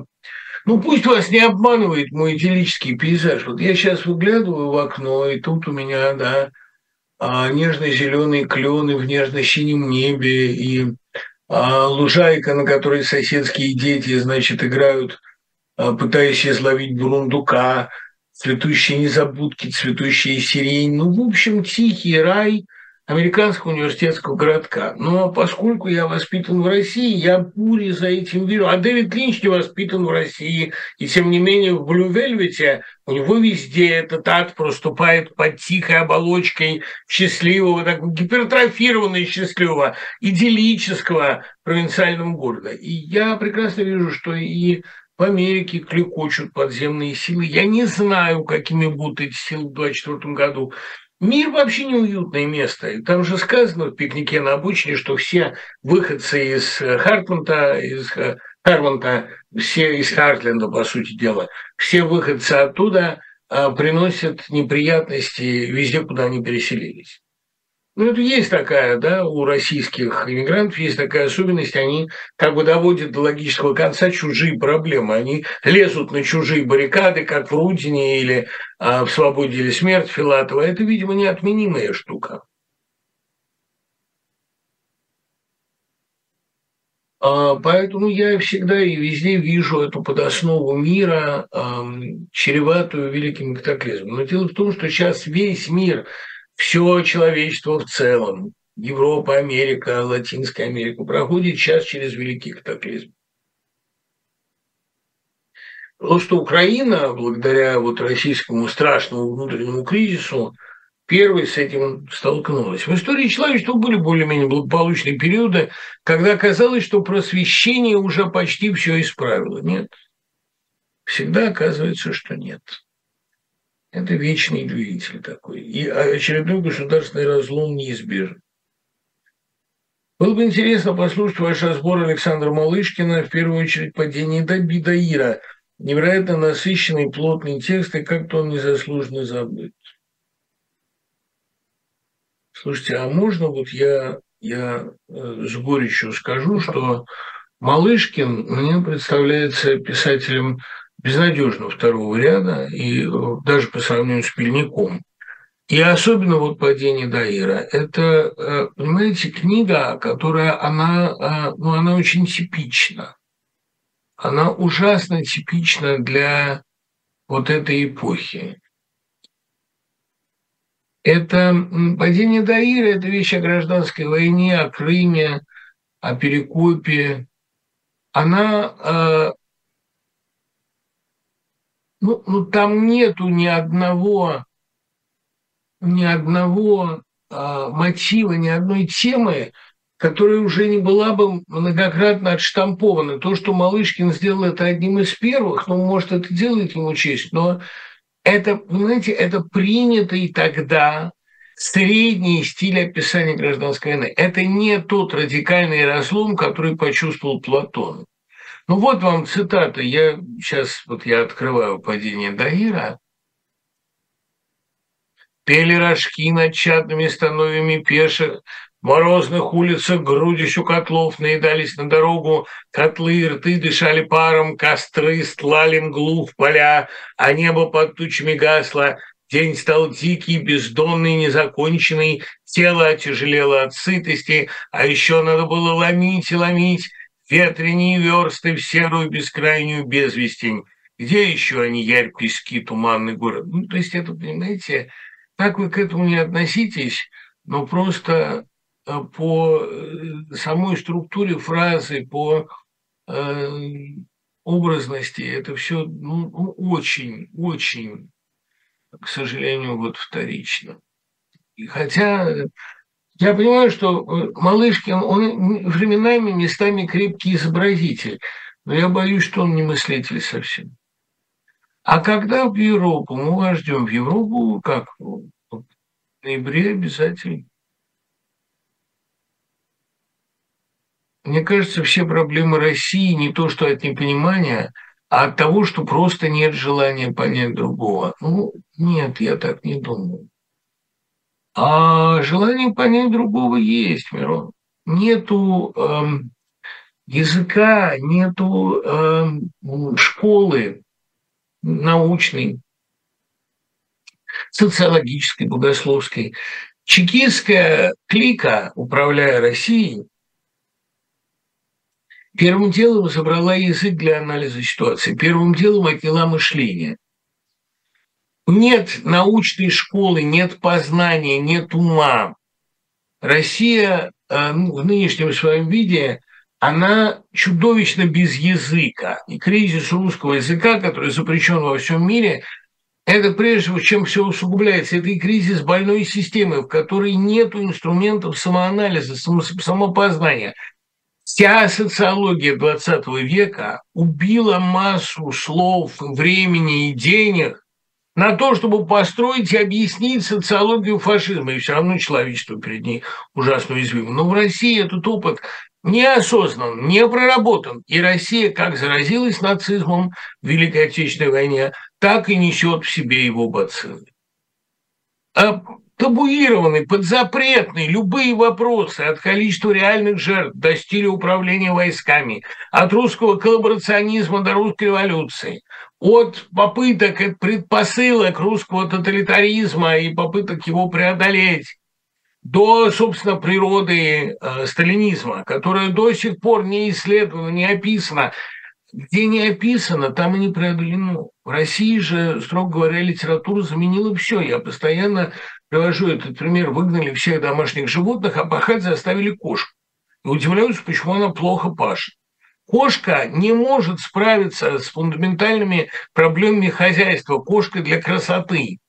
Точно так же и в России отсутствует и философия, и богословие, и хотя каждый раз эти проблемы надо заново проговаривать, но, тем не менее, в России нет даже элементарного инструментария для того, чтобы об этом разговаривать. Социологии нет никакой. Общественные науки находятся в полном угнетении. Вот мы говорим имперскость. А что такое русская имперскость? Это не описано. Я для этого, собственно, и взял этот семинар читать «Русская имперскость». И все равно я не уверен, что мы нащупали даже с самыми умными детьми за полгода, что мы нащупали за семестр, что мы нащупали какие-то хотя бы пролегомены к проблеме.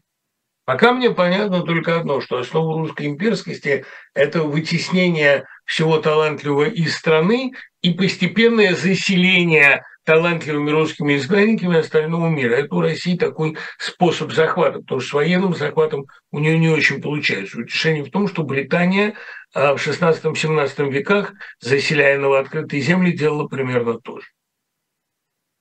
К сожалению, или к счастью для мира, это единственный эффективный способ у России завоевывать, подчинять и так далее.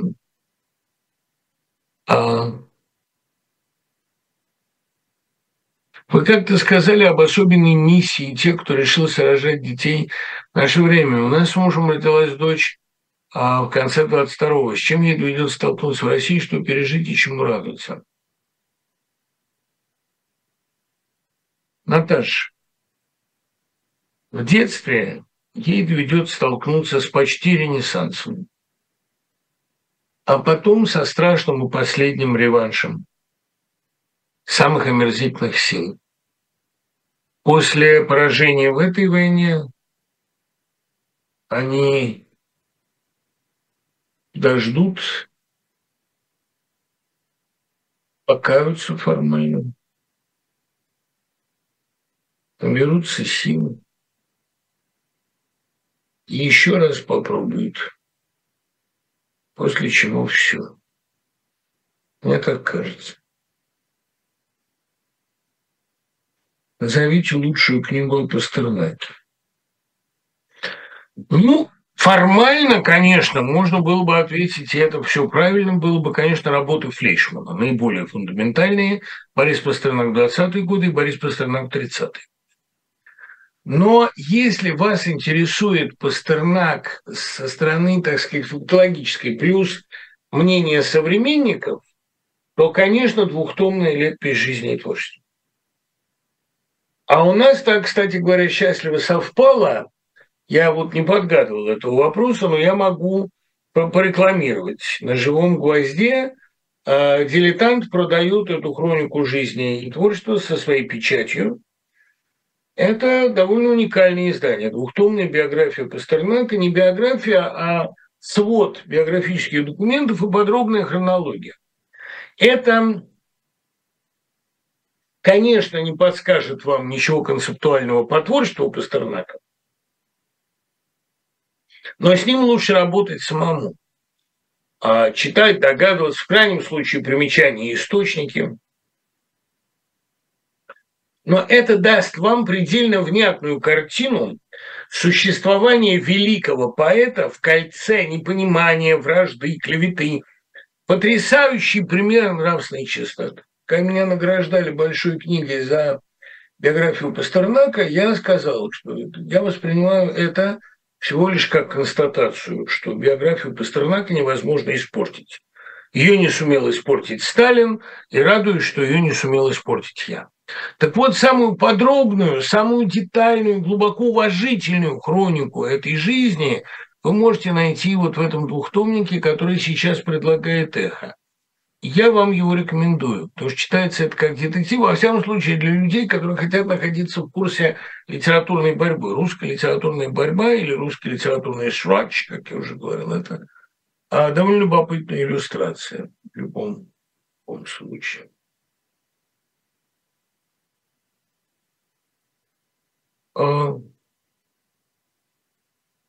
Как вы считаете, должны ли родители всегда брать сторону детей?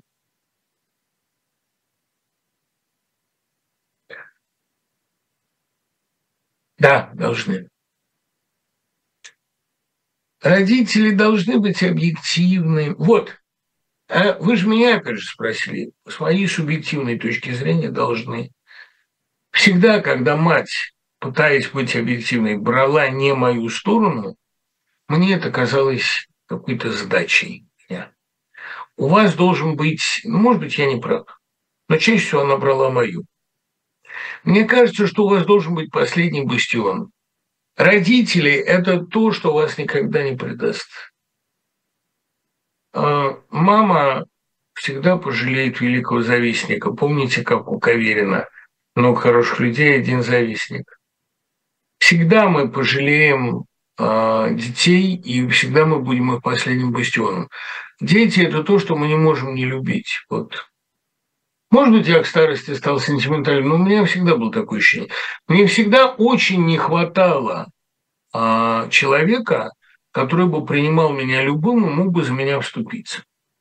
Вот мать, пожалуй, принимала меня любым. Хотя очень часто была со мной настолько бескомпромиссна, я думаю, что это, может быть, она могла бы быть и помягче в каких-то отношениях. Но бог с ней, она желала мне добра. В принципе же я считаю, что нет, за детей надо топить всегда при любых обстоятельствах. Мне стыдно, я не прав. Ну что вы же меня спросите. Читатели слишком часто пропускают войну в «Войне и мире». Вот война и вышла. Ну, слушайте... Во-первых, многие не пропускали. Многим как раз «Мир» там скучно читать. А во-вторых, ну, Руслан, опять-таки это не на одну бутылку разговор, тем более, что мы оба с вами не пьем. Но если говорить серьезно, то «Война и мир» концептуально, да, концепция истории, концепция романа не самое сильное, что в нем есть. Он прекрасен изобразительно, он очень силен художественно. Но в основе его тоже лежит глубоко присущее Толстому чувство национальной особости, русской специальности, что русская победа – это поражение, и русское поражение – это победа духа, что командовать должен не сильный полководец, а свой, родной, и оперировать должен не хороший заморский врач, а свой. Это мысли князя Андрея, которые, я думаю, Толстому чрезвычайно близки. Да и вообще, «Война и мир» – это книга о несправедливости мироустройства. Вот одних я люблю, как Наташу Ростову, а других не люблю, как Соню. Это такая ветхозаветная книга. Я очень люблю читать и перечитывать «Войну и мир», но с ее теоретическим пафосом и, главное, с авторским углом зрения. Я радикально не согласен. Толстой берет точку зрения жизни. Вот в жизни побеждает сильно чувствующий, готовый поставить последнее на карту. А я, может быть, не хочу стоять на точке зрения жизни. Я, может быть, хочу стоять на точке зрения справедливости. Не на точке зрения ветхозаветного бога, а на точке зрения новозаветной, которая Толстому, по крайней мере, в «Войне и мире», не то чтобы чужда, но не совсем понятна. Вот «Воскресенье», да, это глубоко христианский роман. И то мы читаем из него первую часть, он собирался второй том писать. Меня до сих пор не оставляет безумная надежда, конечно, надежда лягушки, пытающейся раздуться до быка, надежда написать «Понедельник», второй том «Воскресенья», в котором Нехлюдов возвращается назад, возвращается к прежней жизни. Я очень хотел бы написать этот роман. Интересно, есть люди, которым интересно было бы его прочитать? Если напишут, я буду очень рад этому. В силе ли предложение пароля на вашей лекции? Игорь, для вас – да. Да и вообще, ну, вы знаете, да, что я не навязываю украинцам своих лекций, я не хочу им ничего объяснять, им ничего читать, но если человек, живущий в Украине или уехавший из Украины, хочет послушать мои лекции, он всегда может получить доступ. Кстати, это и многих русских тоже касается вообще, особенно уехавших. Огромное количество лекций бесплатно лежит в сети. Ну, поговорим о Шукшине. Значит, Шукшина изо всех сил тянули за уши, изо всех сил помогали ему стать русским писателем-почвенником. Он вообще, так сказать, не сталкивался с противодействием. С цензурой он стал сталкиваться только в кино и значительно позже. Поначалу актер с правильным советским типажом, режиссер, фильмы которого не получали никаких препятствий на пути к зрителю, и более того, хорошо тиражно выходили. Прозаик, активно публикуемый почти сразу после окончания ВГИКа, начавший регулярно печататься, регулярно выпускавший книги. Вот уж кто-кто, а Шукшин не мог бы пожаловаться на замолчание. У него чистый случай. Все, на что он жаловался, это ход вещей, а не личное тщеславие какое-то. Вот Василий Белов, он был, конечно, глубоко ранен личным тщеславием, и это сделало его кондовым антисемитом. Попытка сделать таким же антисемитом Шукшина, в воспоминаниях Белова, попытка с негодными средствами. Белов был человек глупый при всем своем таланте, а Шукшин очень умный, необычайно глубокий и своевременный. Писатель, который чувствовал эпоху как мало кто. Он тут же немедленно пришел запрос от хорошей украинской семьи, жаждущей слушателей. Спасибо вам, ребят. Ребят, спасибо вам.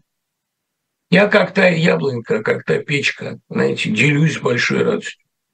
Так вот, Шукшин воспринимался первое время литначальством и многими коллегами как еще один почвенник, агрессивно настроенный против города. И его печатал наш современник, и его привечали в этом лагере. И классово он был им свой, но идеологически. Шукшин не деревенщик. Шукшин – писатель, который сделал своей главной темой непоправимую порчу народа, А непоправимо эта порча существует и вообще возникает в связи с тем, что народу запретили дело. У него отняли творческое дело, которым он и мог бы заниматься. Ну, как в рассказе «Мастер», на мой взгляд, гениальном, где человек испытывает наслаждение от того, что он работает и умеет работать, и любит, и понимает свое дело, и хочет реставрировать церковь. А ему говорят, что церковь не представляет ценности, и он забывает об этом.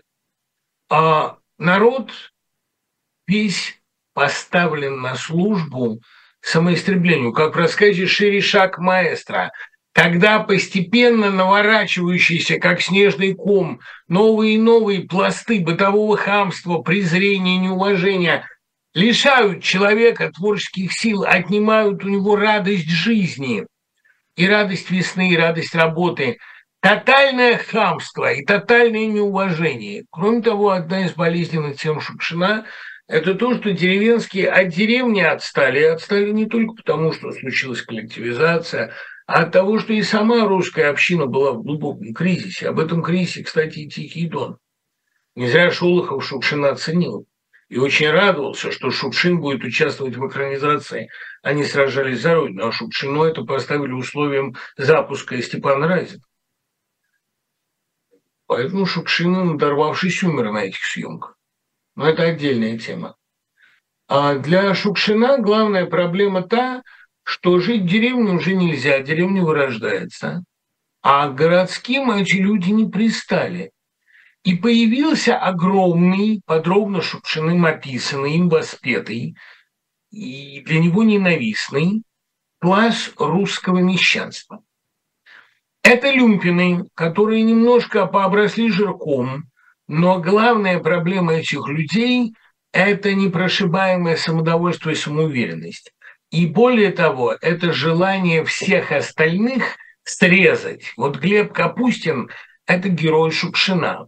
У Глеба Капустина могут быть свои оправдания. Он не глупый, малый, из него ничего не получилось, ему не дали никем стать. И он теперь срезает остальных. Но Глеб Капустин – это вот главный шукшинский персонаж. У него есть и другие. Это такие, например, как в рассказе «Упорный», «Конструктор вечного двигателя», или как тот же «Мастер». Но тут, ведь, понимаете, у Шукшина все время встает какой вопрос. Ведь «Конструктор вечного двигателя», он потому столкнулся с поражением, что сила трения оказалась сильнее его. Ни начальство, ни профессионалы, ни городские – а сила трения не дает ему реализоваться. Поэтому в каком-то смысле Шукшин – бунтарь против мироустройства, в котором ему, его герою, нет места. У его героя великий захват, русский утопический крестьянский замах, великая надежда, великая сила, но ничто не дает ему реализоваться. Именно потому, что мир не так устроен. И об этом же, собственно говоря, я пришел дать вам волю. Замечательный сценарий, который мог бы быть замечательно реализован. Но ведь Разин обречен.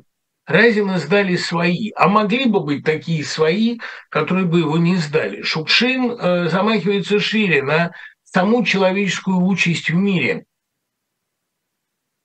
В мире побеждают приспособленцы или тупые и жестокие люди, но шукшинские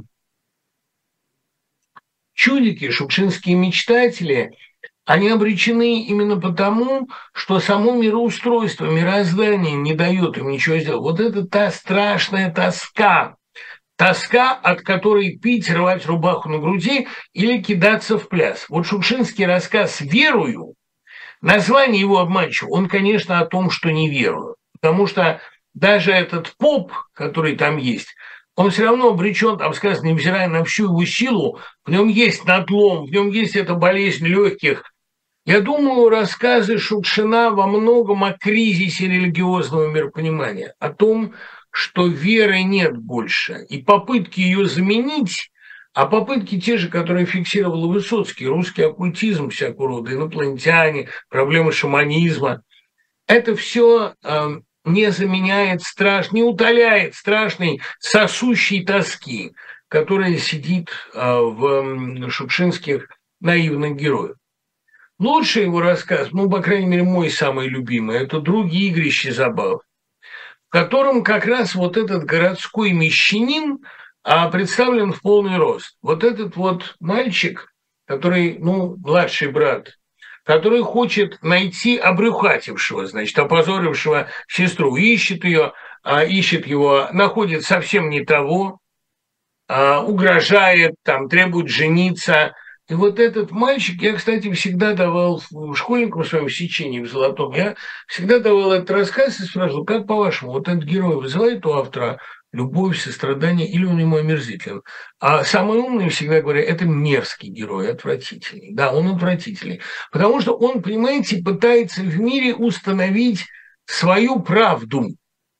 Он ищет вот этого отца, а находит не того. И в этом, конечно, высокий религиозный смысл этого рассказа.